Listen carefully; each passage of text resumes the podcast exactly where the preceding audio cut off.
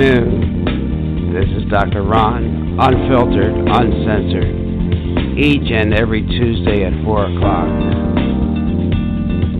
We bring you the latest medical information and alternative news that you can use for the health and well being of yourself and your family and friends.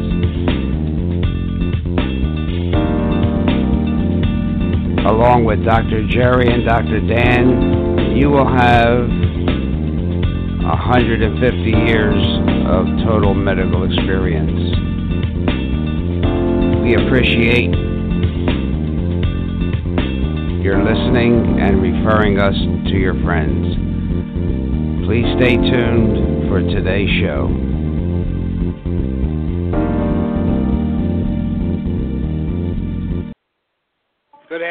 Ladies and gentlemen. This is Dr. Ron here. On a beautiful day here in Southwest Florida, we are brought to you each and every Tuesday at 4 p.m. from the Southwest Florida area. I'm accompanied by Dr. Jerry and Dr. Dan. Ladies and gentlemen, thank you so much for making us the number one listen to health radio internet station here in Southwest Florida. Our podcast is doing very well, and I want to thank all of you for your support. Uh, I want to give you two addresses. Our email address is docronradio, D-O-C-R-O-N radio at gmail.com. And our Facebook page is Dr. Ron Unfiltered Uncensored.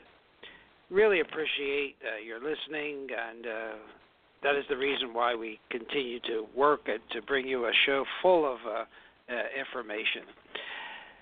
But to start the program, I'd like to read this. This program contains general medical information. The medical information heard on this program is not advice and should not be treated as such. The information is not intended or implied to be a substitute for professional medical advice, diagnosis, or treatment. You should never delay seeking medical advice, disregard medical advice, or discontinue medical treatment because of information heard on this program. You are encouraged to confirm any information obtained from this program with other sources and review all information regarding any medical condition or treatment with your physician. Well, I want to start out the program by quoting something from the Dalai Lama. The Dalai Lama said, What thing about humanity surprised they, they asked the Dalai Lama, what thing about humanity surprises you the most?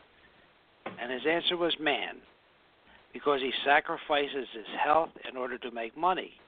Then he sacrifices his money to recuperate his health. And then he is so anxious about the future that he doesn't enjoy the present. And as a result, he doesn't live in the present or the future. And he lives as if he's never going to die, and then he dies, having never really lived. So, ladies and gentlemen, carpe diem, take control of yourself, enjoy every day. And as this show unravels today, uh, I hope we can continue to convince you to be the CEO of your own body, to be able to gather information and to act on it. Because I hope uh, what I'm going to read to you uh, some information I have today about the, the, the physicians of today and how they have changed when Dr. Dan and I were practicing. Uh, I keep getting reports from my friends. They go to see a physician and all he has is an iPad. He listens to your chest through a shirt, not even on the bare chest like we were taught. There's no palpation, there's no observation. The history is taken by a, a nurse's assistant or a PA. Uh, they're only concerned with the test and getting on to the next patient. Very little diagnostic uh, ability in the examining room, always relying on tests. And I hear this day in and day out. And what is equally disturbing is people are telling me they're seeing by seeing in the office by a physician assistant or a, a nurse practitioner, and when they get their Medicare bill, it is billed as a physician's office visit. That's for Medicare to determine, ladies and gentlemen. So today, ladies and gentlemen, uh, Dr. Dan has joined us. We'll introduce here introduce him in a second. Uh, Dr. Jerry is on his way back from Italy. As you know, he donates his time twice a year to treat uh, uh, disabled children, along with the uh, uh, Douglas Doman of, uh, and we had uh, Agnes Doman on the show a couple weeks ago. they do a lot of good work with the disabled children, getting them uh, uh, to do incredible things, and I'm sure he'll have some great stories for us. With that in mind, uh, introduce Dr. Dan. Dr. Dan, how are you, sir? Fine, Dr. Ron. How are you today?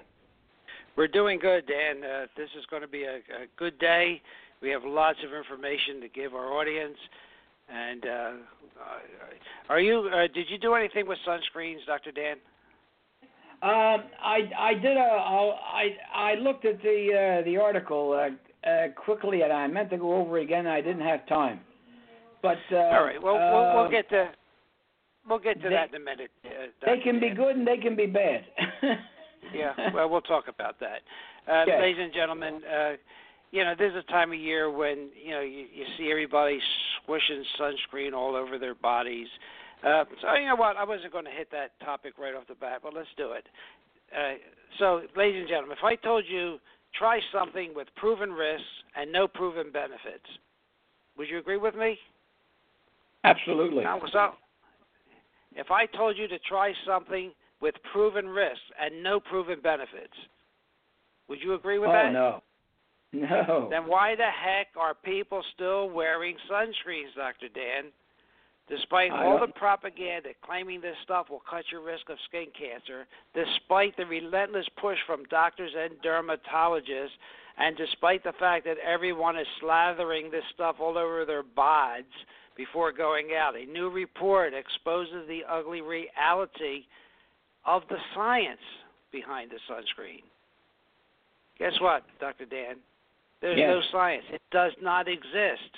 That's right. Absolutely nothing out there proves sunscreens cut the risk of skin cancer. In fact, I could only find one high quality study that compares sunscreens to other measures like wearing a hat, and guess what? It found no difference at all in the number of skin cases. Zip, zilch, nada, or Dr. Dan Niente. But if you think that's going to but if you think that's going to stop stop the sunscreen PR machi- machine, think again. Even the What researchers this- behind the this- study are practically brainwashed because they're urging people to wear sunscreen despite despite the fact that I, what I just said. There is that there's no reliable evidence that it works. And that's not even the crazy part, ladies and gentlemen. Get ready for this. They say you should keep wearing it no matter what and not to expect any proof it works because it would be unethical to properly study it. Do you understand that, ladies and gentlemen? There's nothing out there that proves it works. They say they're not going to study it because they don't. They think it's unethical to study this. It's a catch-22, wacky. Uh, that's the wackiest scheme I ever heard of. They claim that they can't randomly assign volunteers to not use sunscreen since that would increase their cancer risk, even though their own study finds there's no proof that sunscreens prevent cancer. I'll tell you what, this could this is a mind head spinning statement. But don't worry. They're out to confuse and, and Dr. Dan are here to help you clear it up because I got everything you need to know about sunscreens in a single word. Don't. Sunscreen is a mad scientist blend of dangerous chemicals that can enter the body and wreck your your your body from the inside, and some of them can even cause cancer. One ingredient, retinol palmitate, can actually speed the growth of skin tumors when exposed to UV light. You heard me. Yes, that's right. You're thinking of the light from the sun. Yes. Another common, common chem- chemical in these uh, uh, uh, sunscreens is linked to sex problems or hormone disruptors. And those are just two that are in the sunscreen. The rest are no better off. You know, you got to be careful when you're out in the sun, ladies and gentlemen. Uh, but you just don't want to put these chemicals on your body. So let's uh, let's just talk about a couple of them. All right? Let's talk about oxybenzone common sunscreen ingredient. Penetrates the skin, gets into the bloodstream. Stream. Guess what? It acts like estrogen. It acts like a female hormone. Not good for men and not good for women. It's been linked to endometriosis in older women and lower birth birth weights in newborn girls. Adolescent boys with high oxybenzone levels have lower total testosterone, and it may contribute specifically to lower sperm levels. How about that, ladies and gentlemen? Guess what oxybenzone can also do? It can trigger itchy, eczema like allergic reactions. Okay? So, the inactive ingredient of concern, methylisothiazolinone, was named the 2013 Allergen of the Year by the American Contact Dermatitis Society. Guess what? That there, the number of sunscreens containing this drug, according to the Environmental Working Group, 94. The number that are marketed to children containing this chemical, six. Skin cancer triggering ingredient. Remember, I mentioned that retinol palmitate is a form of vitamin A, ladies and gentlemen, and government studies show it could speed the development of skin tumors and lesions. Okay, it's it it ranges between 6 and 15% of this in sunscreens. Okay, so vitamin A ingredients that you want to read on the label to avoid are vitamin A, retinol, retinol acetate, and retinol linoleate, and retinol palmitate. And of course, these things give you a false sense of security, ladies and gentlemen. Sky high SPFs above 50. That only refers to the protection against UVB Listen to me, ladies and gentlemen. UVB rays that burn the skin, not the UVA uh, rays. And guess what? You know, spray sunscreen pose a serious inhalation risk and make it too easy to miss the spot or not to apply enough of the sunscreen. So 27% increase in the number of spray sunscreens in the EWG 2017 report. So you can inhale these toxic products. So the EWG, Environmental Working Group.org, they say almost three fourths of the products that they examined offer inferior sun protection or contain worrisome ingredients like the ones we just mentioned that may harm your skin. Their conclusion is most sunscreens do not work. Nearly 75% of analyzed sunscreen products that don't offer adequate sun protection or contain worrisome ingredients linked to hormone disruption or increased skin damage and cancer risk. Ladies and gentlemen, please. Uh, the one thing that this this report didn't mention is that you know these the an, SPF 8 blocks 90% of your vitamin D uptake.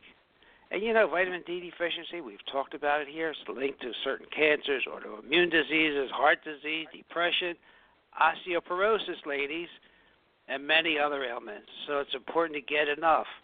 Like almost anything else, though, you can get too much of a good thing. You want to make sure you avoid sunburns. Okay? Sunscreen should be your last resort to prevent sunburns. In fact, there's no clear evidence that using sun sunscreens actually prevents skin t- cancer. I mean, isn't that incredible? It's an incredible statement. It comes from the Environmental Working Group uh, study of sunscreens. Okay? So the sun does have some good things, right? It helps your body build important stores of immune protecting vitamin D. Okay, really important for you. But you want to avoid too much of a good good thing. And sunscreens, the good ones, the mineral based ones, can protect you uh, against a bad burn. But you got to be careful. The the other ones have toxic chemicals it, inadequate protection. So you need good sun protection programs. Find a shade or make shade. Don't forget your sunglasses because they protect your eyes from UV radiation. Avoid the most intense sun and be UV savvy. Check out the UV index and get yourself to prevent uh, overexposure. So, what do you think, Dr. Dan? Dr. Ron, uh, uh, a question on uh, some some questions on because I I did go over some of that. I didn't get to the whole thing the way I wanted to because there wasn't time. I just got it today. Um, the the um, what about zinc?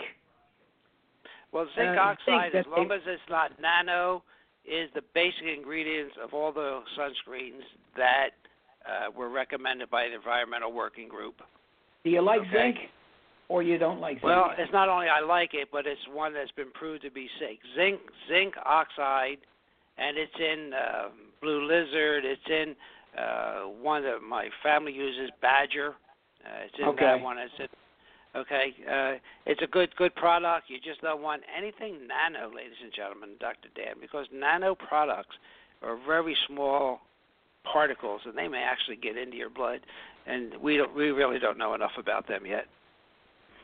And of course, we have to limit the amount of sun that we get too. I mean, we we have to get a certain amount of sun every day if you want the vitamin D, or to take your uh, supplements, which which I do.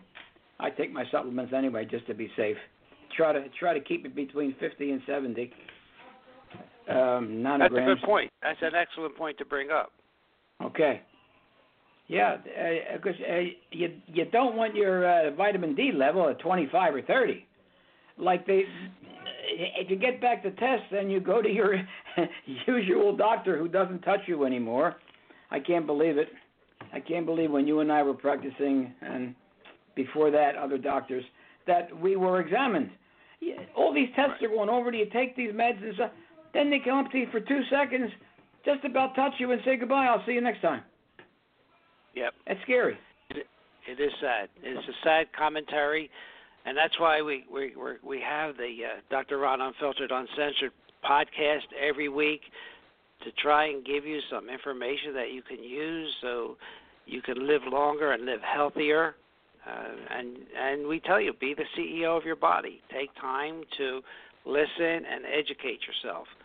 Uh, right. You have to be your you have to be your own doctor, along with your doctor. And when you go to your doctors, please bring a list with you. Write down every question you want to ask.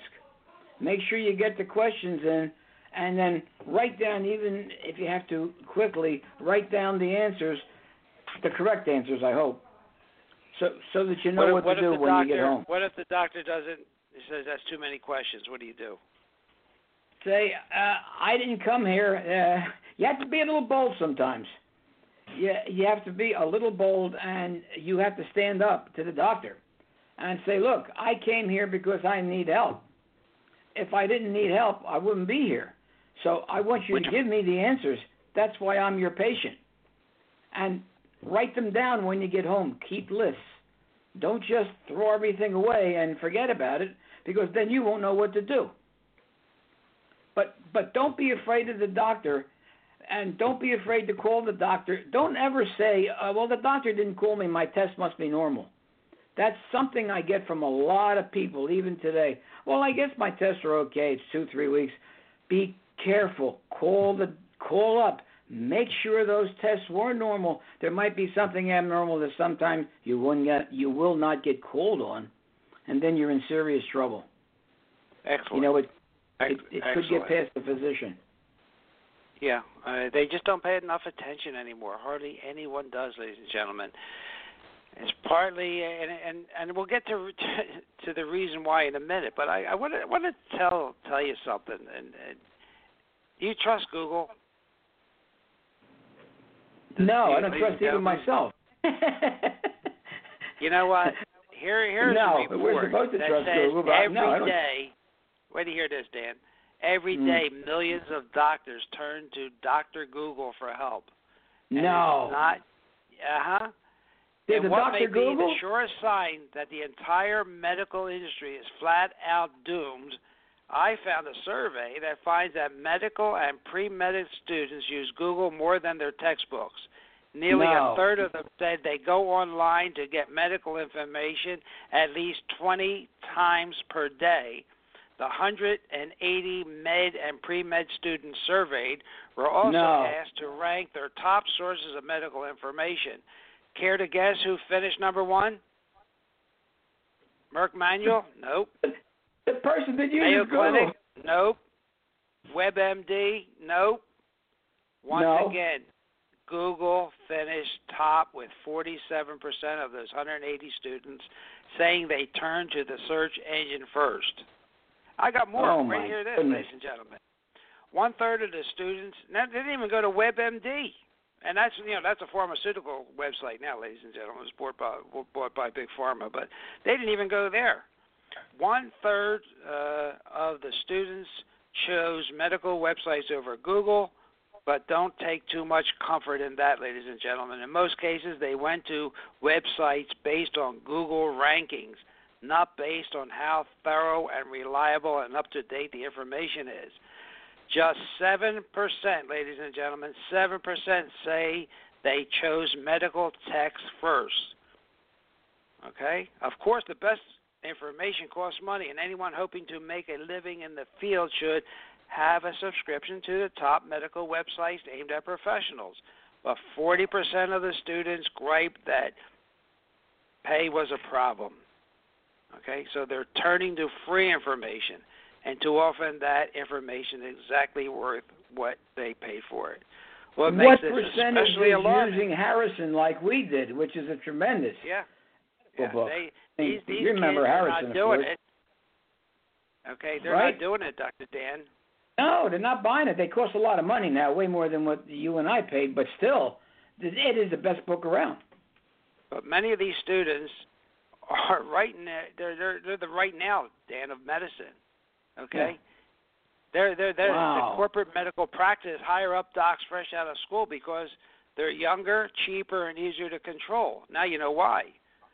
So I my my point is let this be a lesson to you. It might seem like younger docs would have newer and better information, but most of them are getting that information the same way you can. They Google it. Now, I'm not Hmm. saying older doctors are always better, but I will say older docs almost always are better. So, with few exceptions, make sure your own physician has been around the block a few times. Make sure he's seen what goes on in the real world, not just on Google. Okay, and if mm-hmm. you have an older, experienced doc on your team, I'm going to recommend you you keep him, ladies and gentlemen. Right, Dan? Right, right, like us. Yeah, I mean, you know, but we're keeping up because of this program. But Even you though know, we don't practice anymore, yeah. You know, the young still. the young guys the young guys out there are googling i mean it's really it's really serious stuff and and uh it, it just shows you why we spend the most of any developed nation in the world yet we rank down the bottom in for as far as outcomes i mean we're we're a sick nation uh we're spending a lot for people to google Crazy I could uh, bring up some other things too, like concierge doctors. Is, is this good? I don't. I don't know what, What your think? opinion on concierge doctor is, and um, uh, one of the doctors that I was going to, I can't go to anymore for some specialty stuff because he became an internet doctor, and I don't even know what that means. He's well, only on the are- internet. I, well, that that was started by actually a guy, a fellow from Chester, believe it or not. Uh, no, Kessler, Oh, Dr. my- Woodrow Kessler actually started that in the mid 70s. I remember him. Remember Wood- Woody? He was a PhD. MD. Woody, we used to call him, right? Woody Kessler. Yeah, well, he actually started some of this. He started doing consultations over the phone and then started over the internet. And basically, what it is is a Skype interview. And a lot of physicians are doing that now. And you present your uh, laboratory work and whatever. In fact, we might start start it on this show at some point. and Mhm. we'll give you an opinion of what we think is wrong. In other words, I was golfing with a guy. Ladies and gentlemen, I golf three days a week, so you'll hear me mention that a lot. But golfing Mhm. with a fella, and he says, uh, "Yeah, all my tests are normal. What should I do?" Uh, so I look at his test. His, his vitamin D level was 29.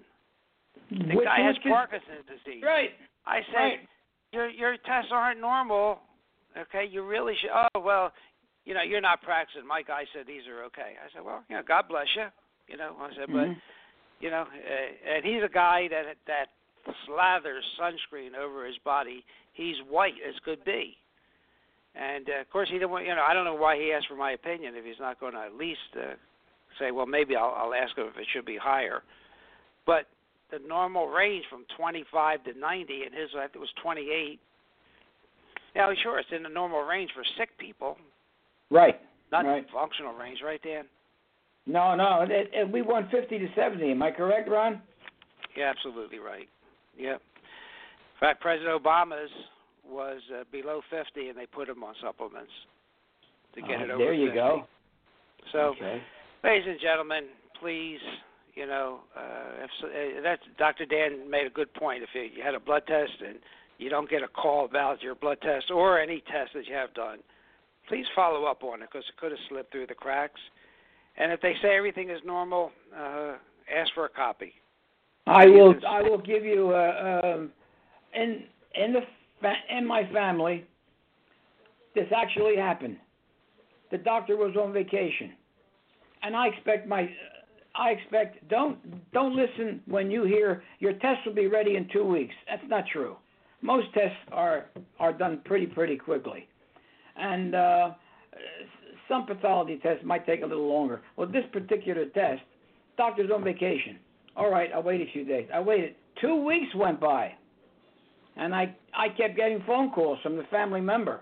Well, I finally called and I told him a thing or two, and I got my answers. Thank God everything was okay. But if something wasn't okay, what happens in that case? And you forget about it and say, well, I presuppose it was okay because I didn't get a phone call. Not a good attitude. The other thing, ladies and gentlemen, is is uh, and I'll probably post this next week because it's a pretty big post. I don't know how much I can post on my Facebook page, but the functional values uh, for for the different tests. Whereas uh, there's the pathological values that the uh, laboratory gives your physician, gives you a range that's normally found in sick people. But there are functional values, like uh, just take vitamin D since we're talking about it. Uh, anywhere between 25 and 90 is in a normal range. Uh, but the functional range is 50 to 80, so that's where you need to be. That's the that's where healthy people are. So that's when they study healthy people. So uh, I'll, get that up, and we'll talk about that. And that that's going to bring me uh, to to something else that we're going to uh, uh, talk about in a couple weeks, and that is some some blood tests that you really need, and, and that really makes sense. And there are certain tests that can that have a prediction predictive value. They're predictive biomarkers. They include hemoglobin A1C, high sensitivity C-reactive protein homocysteine, oxidized LDL, oxidized HDL, vitamin D, first morning urine pH, and LRA by ELISA. Well, we're going to save that for another day because it's going to take a lot of explaining. But these are these are tests that have a predictive value for your your health. Okay, so um, the functional value and certain blood tests that are really good that you probably should get done. Dr. Dan, let me let me let me bring up another point since we're on this thing about uh, medical students.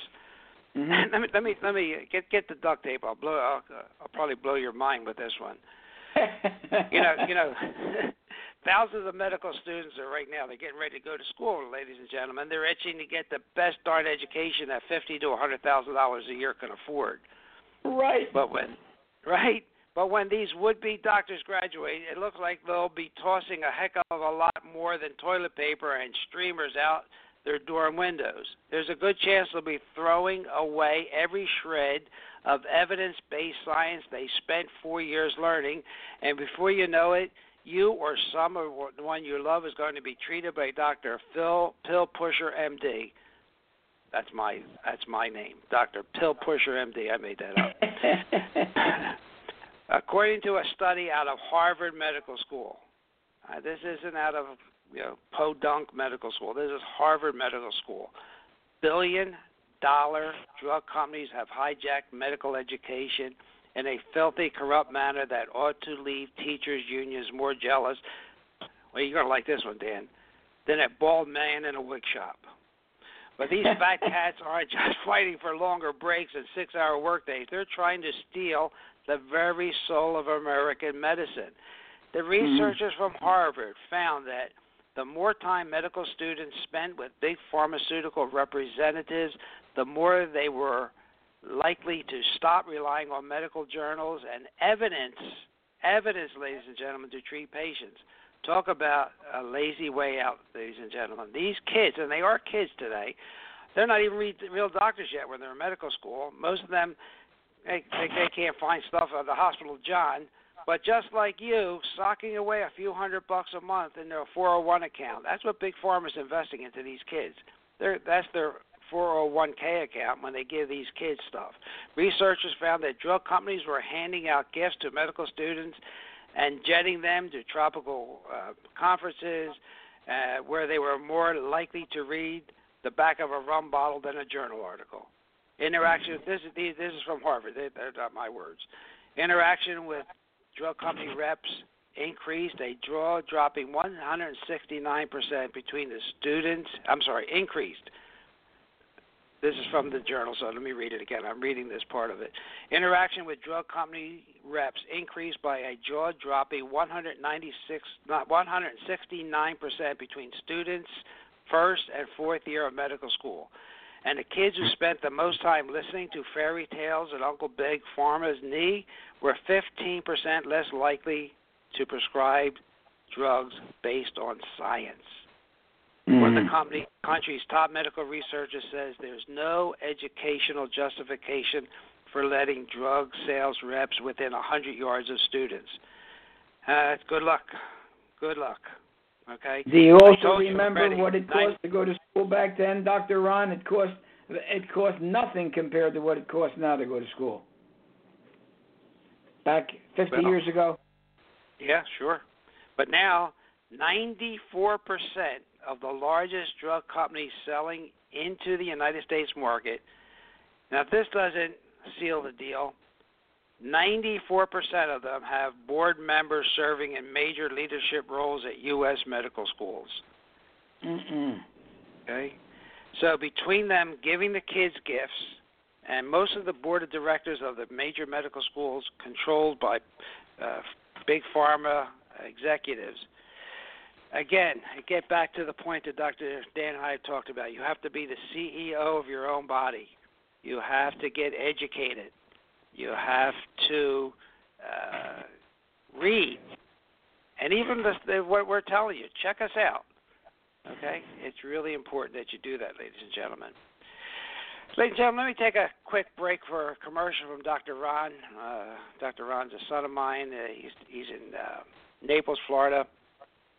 He's the one. He's the he has the only nitrogen gas chamber in uh, South Florida.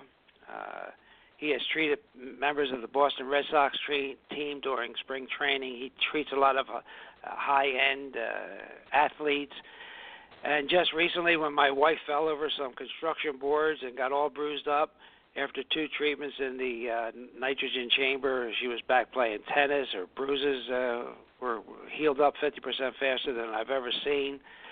So listen to Dr. Ryan. We'll talk a little bit about this because he has some new ideas. And uh, then we'll be back. One minute.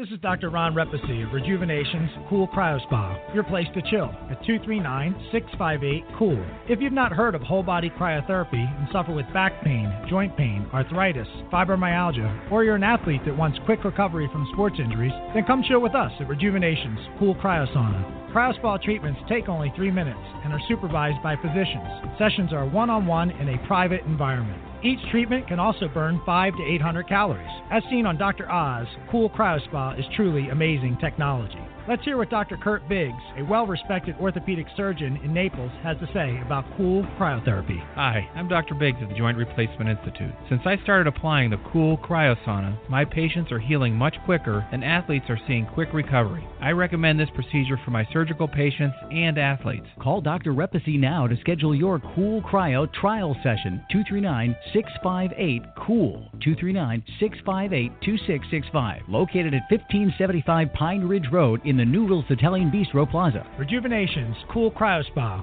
Come chill with us.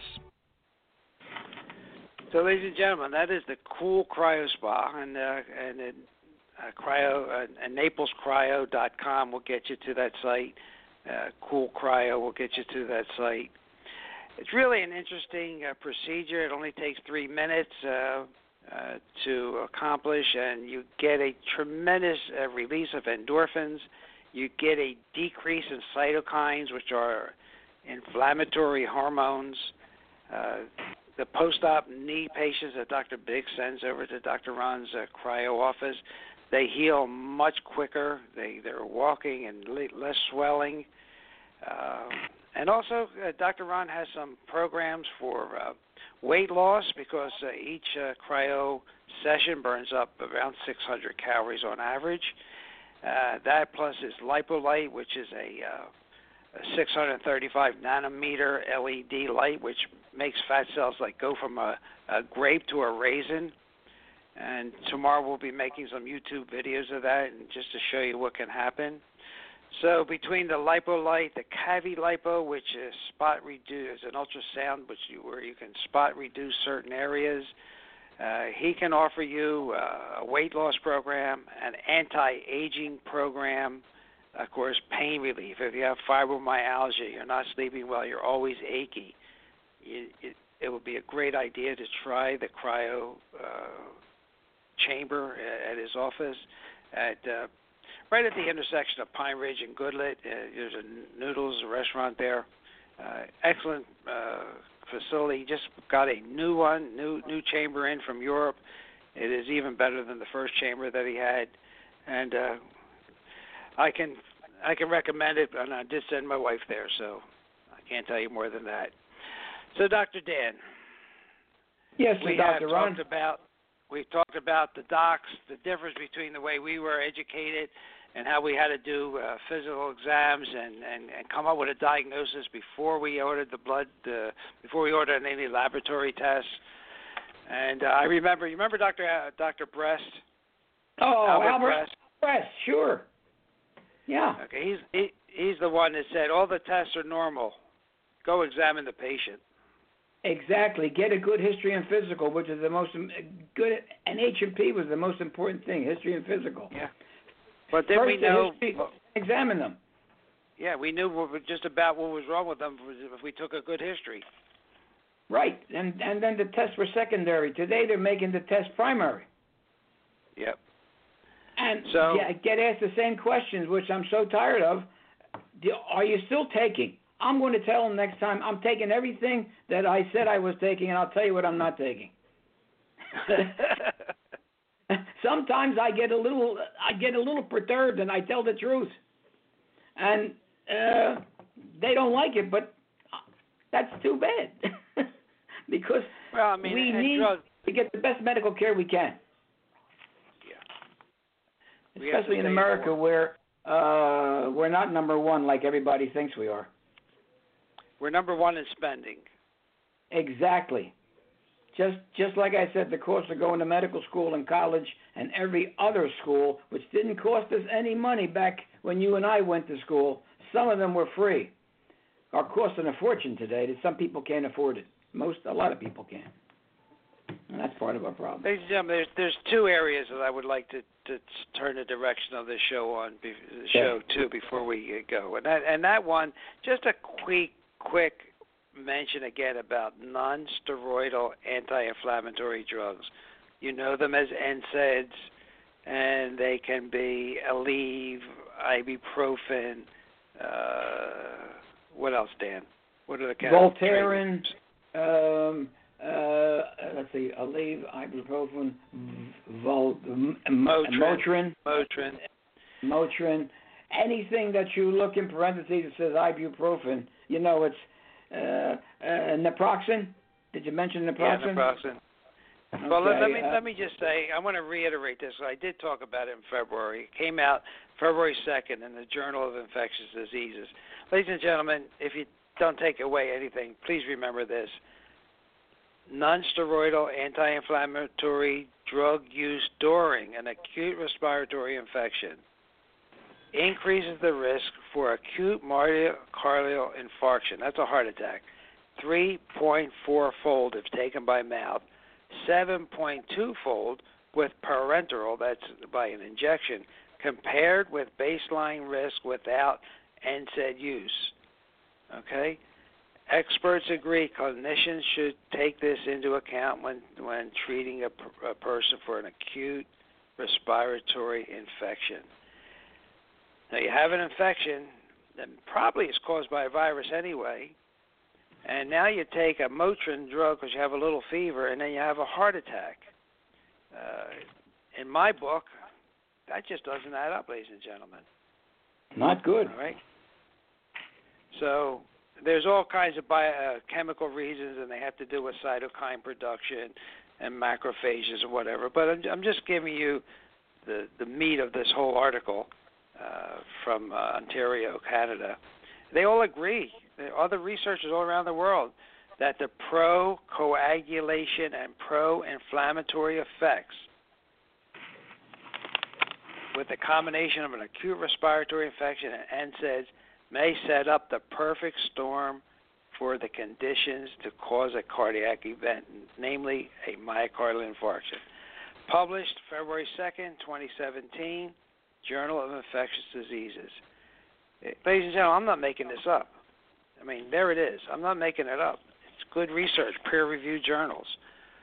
And what I'm what what I was going to open up with today is how many times we've been talking about PPIs, proton pump inhibitors. Well, the the strongest warning ever issued about these drugs it just came out from Washington University School of Medicine. That's in St. Louis. And talking about reference books, Dr. Dan and I well, probably had a little, a Washington School of Medicine um, uh, book in our in our pockets when we were making rounds. Right. It's a great great institution, right, Dan? Right. Well, right. wait to hear what they have to say. Okay, ladies and gentlemen, I'm talking about Nexium and Prilosec. Okay, and you can get them on the shelves now, right?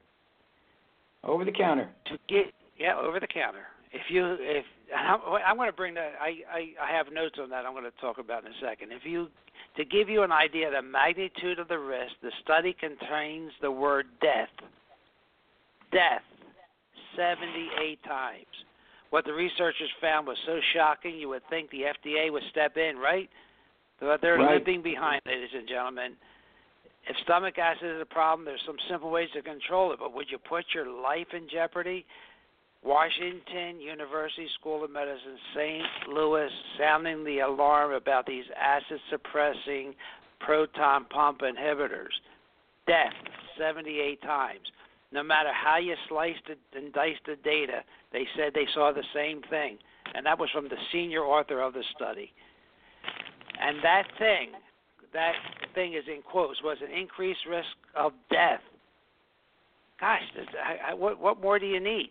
The St. Louis research team examined the records of millions of veterans that spanned over six years. They compared the vets who to- took these drugs to another group who used a different type of acid suppressors. They're called H2 blockers, and you might know them as, as the Tagamet type drugs. They were the first ones out.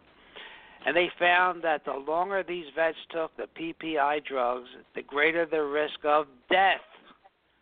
And just one to two years of popping these medications, the average risk of dying was an astronomical 50% higher than it was for the vets who took the H2 blockers. And we know that for many of these people, these drugs are a lifetime commitment, one that can easily become a death sentence. 78 times they mentioned that word. But even taking these drugs for under a year isn't safe the short term PPI users still had a 25% higher risk of death. While the exact cause of death wasn't listed on the data the researchers used, you can just fill in the blanks because we've talked about them. They cause liver failure, just a few months ago, uh, we talked about PPIs destroying your kidneys silently and gradually over time. We talked about bone risk fractures in the past. Breaking a hip or spine won't do much for your longevity, ladies and gentlemen. And don't expend. And here's here's the part, Dan, that I wanted to bring up. You can't mm-hmm. find that warning on packages of over-the-counter meds. Why? Because it's only mentioned in the prescription versions. Mm-hmm.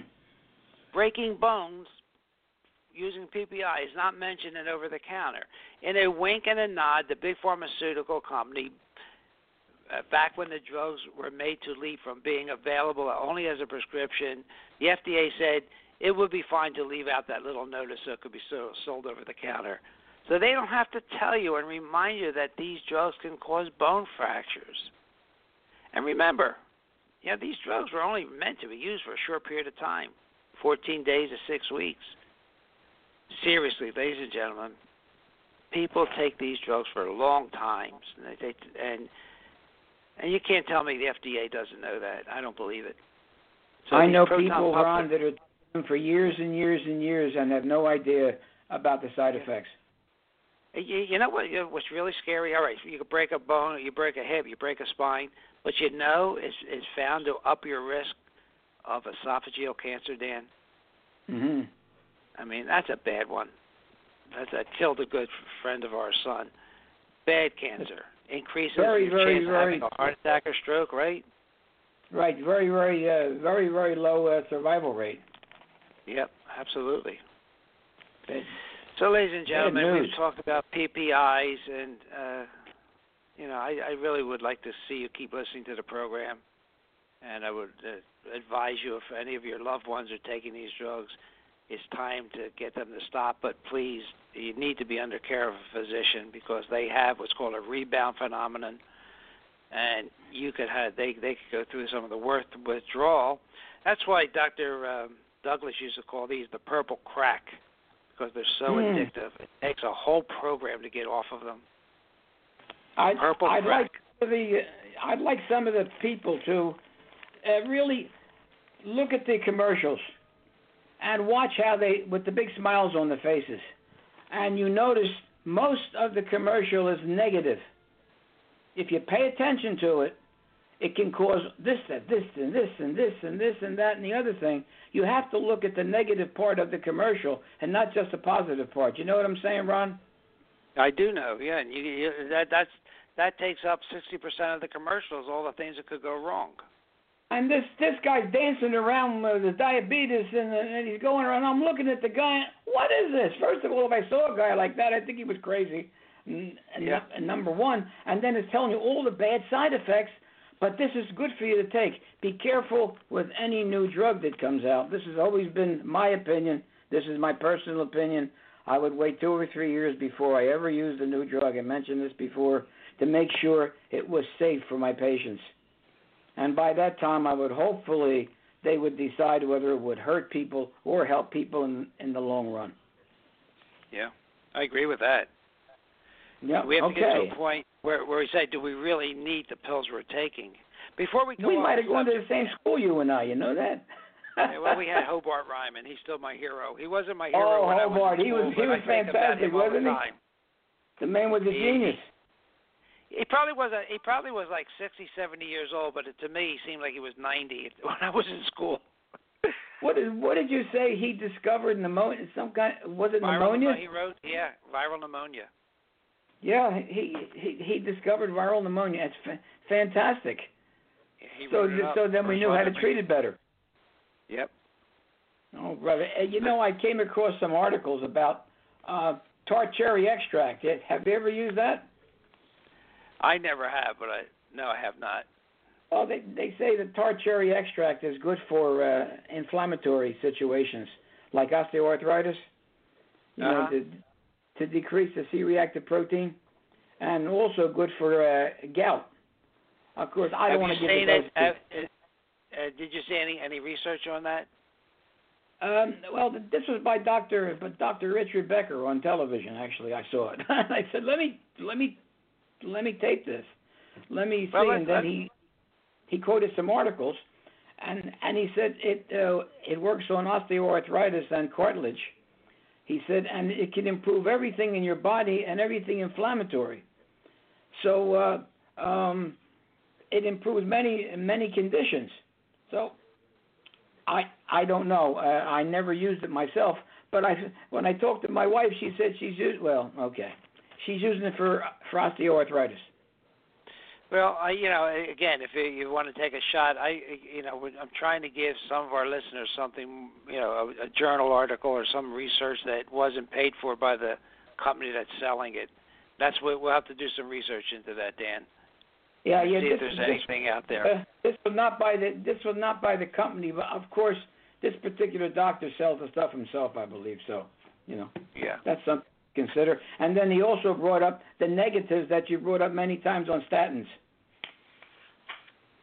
About the Well, that, rhabdomyolysis. that's a given now. I, I don't know why physicians, other than they're, it's just too hard to explain to patients how to be on a Mediterranean diet and how to exercise, why they would prescribe statins as much as they do when they're only 2% effect. Only 2% of the population needs them. right, really and crazy, I, Dan. I think that was also that was also mentioned that if somebody had a heart attack and you have real bad uh, uh, inflammation, in some cases it might be good in that uh, lower amount.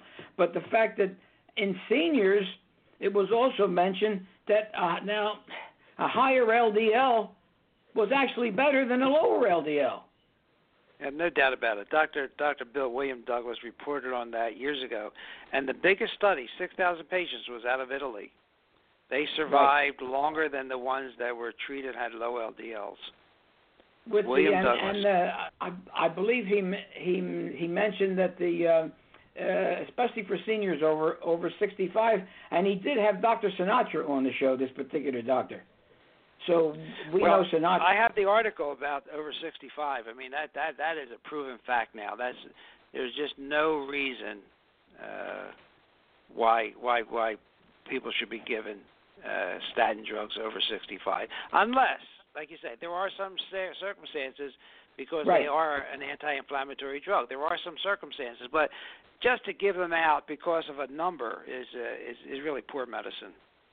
Well, well, you now, know, I, I had an attorney, attorney, attorney friend in uh, Philadelphia when I was living there. He used to call them. Uh, uh, let's see, what are the statin drugs called? Uh, anti. Oh, Lipitor. He used to call it. Uh, how what the hell you say it? Lipitort. He, he Lipitor. He, yeah, Lipitort. Like he he knew he, he he's he's going to sue on uh, for for all these injuries someday.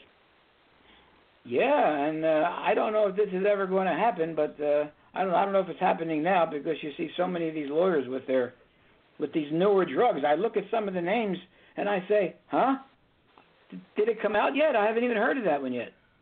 Well, to get to get off the track a little bit, I mean, some of these drugs like Xarelto and all that, there's no antidote. I mean, when you start bleeding, that's it. You got to wait right. till the drug wears its, you know, goes through its half life.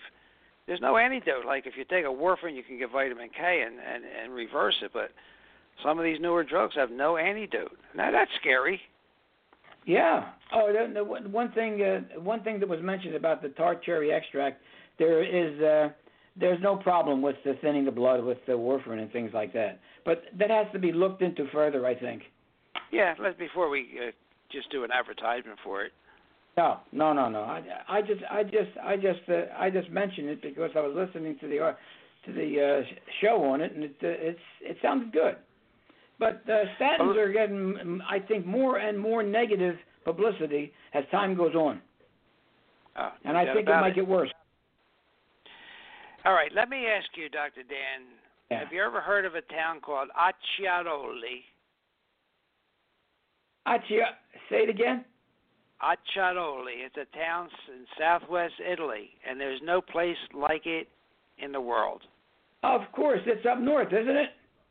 It's south of Naples. Let me just. Uh, I'm. I'm. I. I I'm wrong I, then. I have the wrong town. Okay. I did. I didn't clue you in on this. We're going to talk about this, ladies and gentlemen, in a couple of weeks when we do a show on centenarians. It is a home, Acciaroli, to an extraordinarily high number of centenarians. More than one in ten of the population of 700 is over 100 years old and has been studied. They did a real long study on that. And this was done uh, by the uh, physicians from Rome Sapienza University and the San Diego School of Medicine in California. They Senor, just will you please things, spell the name for me? Could you spell the name of it? I want to look this up on the internet. What, how do you spell the name of it? A C C I A R. A C C I A R. O L I. O L I. They okay. found that these people had incredibly good blood circulation. Okay, the the, re, the research team analyzed blood samples for more than 80 of them and discovered extremely low levels of a hormone that widens your blood vessels. They were sim- They said they were similar to people in their 20s and 30s. Okay, wow. low level. That's what you want. Low levels. Right. Uh, it's incredible. The research team uh, has other things that, that they're talking about. We're going to. I'm going to save some of this. And I, the people in Acciaroli tend to eat locally caught fish, home-reared rabbits and chickens, as well as olive oil and home-grown vegetables and fruit. The study also noted that these people in this town all eat rosemary, which is thought to improve brain function and local varieties of herbs are set to be studied in, in the next in the next uh, research paper. So we're going to talk about it. It's a great uh, testament that people can live without drugs. quote, sexual activity among the elderly appears to be rampant, the research said. It said maybe living long has something to do with that. It's probably the good air and, and the good joy of life. So we'll talk a little bit more about this this this town, ladies and gentlemen. When we talk about centenarians and uh, and how they they have a good attitude, and I used to say a, a bad attitude is like a flat tire. You can't you can't go anywhere until you change it. You know, so these people have. Wasn't this uh, like really your good, your 4-H's too that you talk about all the time? Yeah, well, actually, we you know even though today the 4-H club uh, was uh, how to be happy, healthy, horny, and high. Well, you Right. can't do it on drugs. You cannot do it on drugs. You can do it by staying away from drugs that can kill you. Uh, you know what? I just can't believe how the time has gone by here, Dan. Uh, let me Where let me go? just. Uh, huh? Holy mackerel, where did it go? You believe that? It disappeared. An, It's an almost hour five flew by. I wanted Yeah, to talk a little bit about FDA, the uh, the cosmetic industry, and how the FDA is letting that uh, just go crazy. But, um, ladies and gentlemen, just give me a second. I wanted to talk to you about. Uh, Dr. Dan brought up a good point, but I think it's going to take more discussion in a couple of minutes, and that's MRIs with gadolinium. And we can talk about that next week. That is, this the fibrous syndrome that it causes could be life-threatening. Okay, uh, so I, I just don't want to just bring that up at the end of the show. I think that it's going to take uh, a good 20 minutes to discuss. But I, I do want to remind you about um, the dash to NASH. Uh, What is NASH? Uh, it is the uh, non-alcoholic stea- steatohepatitis. Non-alcoholic alcoholic steatohepatitis. Anyway, there's a there's a dash to find a drug for it. Uh, it's really serious. It's probably one of the number one cause of liver transplant. I mean, at an advanced stage of illness, you, that's the only choice you have if you have this non-alcoholic steatohepatitis. Uh, uh, hepatitis. uh, I just want to say that the, uh, one thing that's come up over and over again in these people that went for a liver transplant, it was preceded by a fatty liver and cirrhosis, and had nothing to do with alcohol consumption. Okay, but one thing that that did make a difference is the fructose, especially in the form of high fructose corn syrup. I think this is so important to bring up. If you look at statistics, the rates of fatty liver disease started climbing not long after high fructose corn syrup was put in beverages. Starting, they started with sodas, and then it's in everything now. Okay, uh, it's it's in uh, ketchup. You know, high fructose corn syrup. If it just ate and drink, maybe we could, in, in soda, we could do something about it. But it's a cheap sugar substitute, and it's in quote unquote healthy products like yogurt, high fiber cereals, teas, baby teething biscuits, and the research researchers, if they want to cause fatty liver disease in rats, they give them fructose. So to get an idea of how dangerous this is, one group of doctors in Italy and Turkey have called fructose a weapon of mass destruction. I mean, that's pretty serious uh, to call uh, fructose a weapon of mass destruction. And they have clinical trials to back up why they're saying that. Because they say high fructose corn syrup can promote the development of this non-alcoholic fatty liver disease in humans. So just just let me just close with saying make sure you're not buying any foods or drinks that contain high fructose corn syrup. And that can run from beverages to condiments to sauces to frozen dinners. Read the ingredient label, not the nutrition fact panel where you see the carbohydrate, protein, whatever. Read what's under there in the small print and okay, the ingredient label. Watch out for ingredients like crystalline fructose, fruit, fruit sugar, agave syrup. These are even higher in deadly fructose than high fructose corn syrup. Okay, crystalline fructose, fruit sugar, and agave syrup. And last but certainly not least, please avoid a sweetener that's simply called fructose. It may sound like you're doing something healthy, and that's the way they want you to think about it because it's derived from fruit. But, ladies and gentlemen, it almost always comes from genetically modified corn. It's also used to try and trick customers like you and I who are reading labels and dodging high fructose corn syrup. Well, it just has fructose in it. Because real fruit is good for you. Don't stop eating it. The fructose in fruit can, is bound with other nutrients and is metabolized a lot slower and more naturally. So please say no to fructose. Uh, that's what I really wanted to, point I wanted to make for you today. So, Dr. Dan, thank you for today. This this hour just flew by, and I you're think our very, audience. You're very welcome. Uh, uh, it was uh, we discussed some some good topics, Dr. Ron. I agree we with went you. from one and, thing uh, to the other, which is good. And I was A good uh, A good Seinfeld wondering show, huh? I was wondering why the baseball kept getting bigger. Then it hit me. Why the, why the baseball is getting bigger? Yeah, then it hit Why? me. Ah! Then it hit me. Did you get hurt? I'll All right, ladies and gentlemen, next week we get, we definitely have to visit uh, thyroid disease.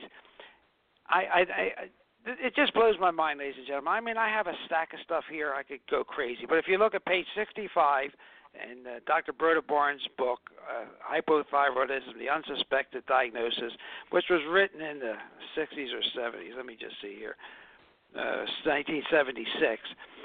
So yesterday, and a, a, just a great finding comes out from Amsterdam. They say patients with migraine who have subclinical hypothyroid and receive thyroid treatment have fewer and less severe headaches.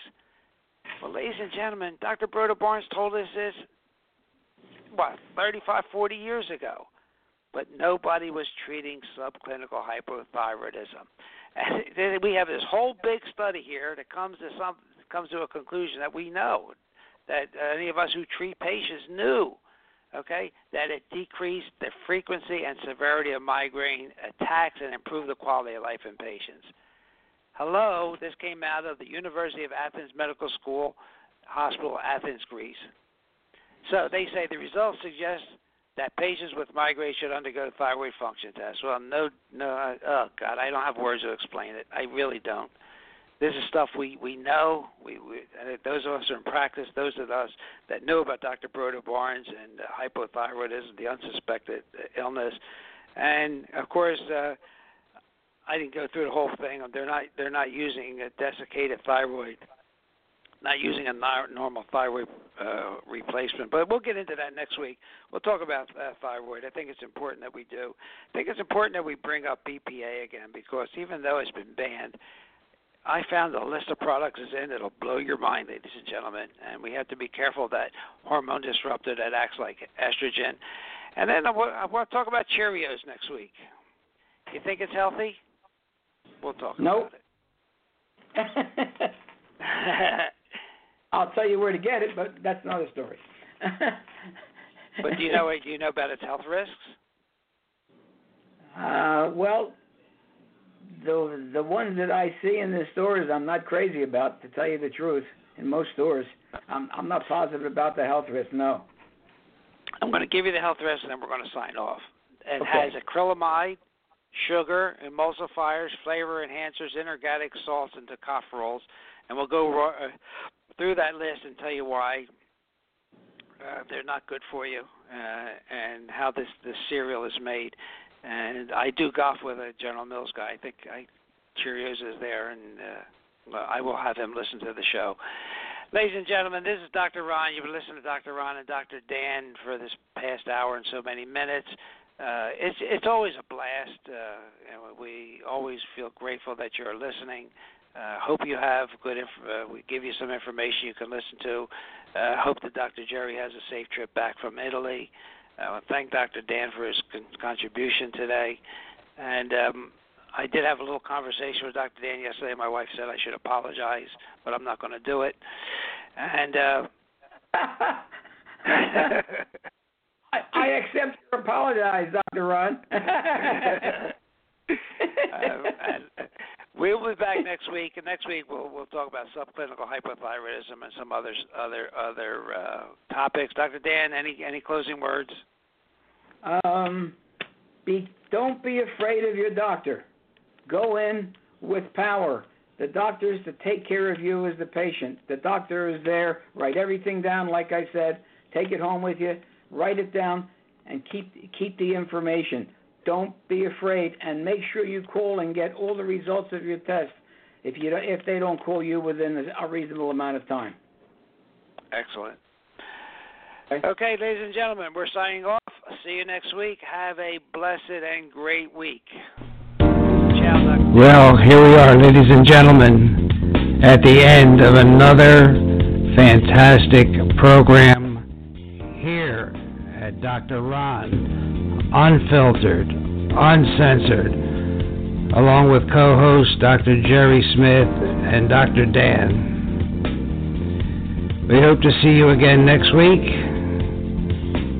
Tuesday at 4 p.m. for another great program on medicine and alternative treatment modalities. Thank you for listening and with an attitude of gratitude. See you next week.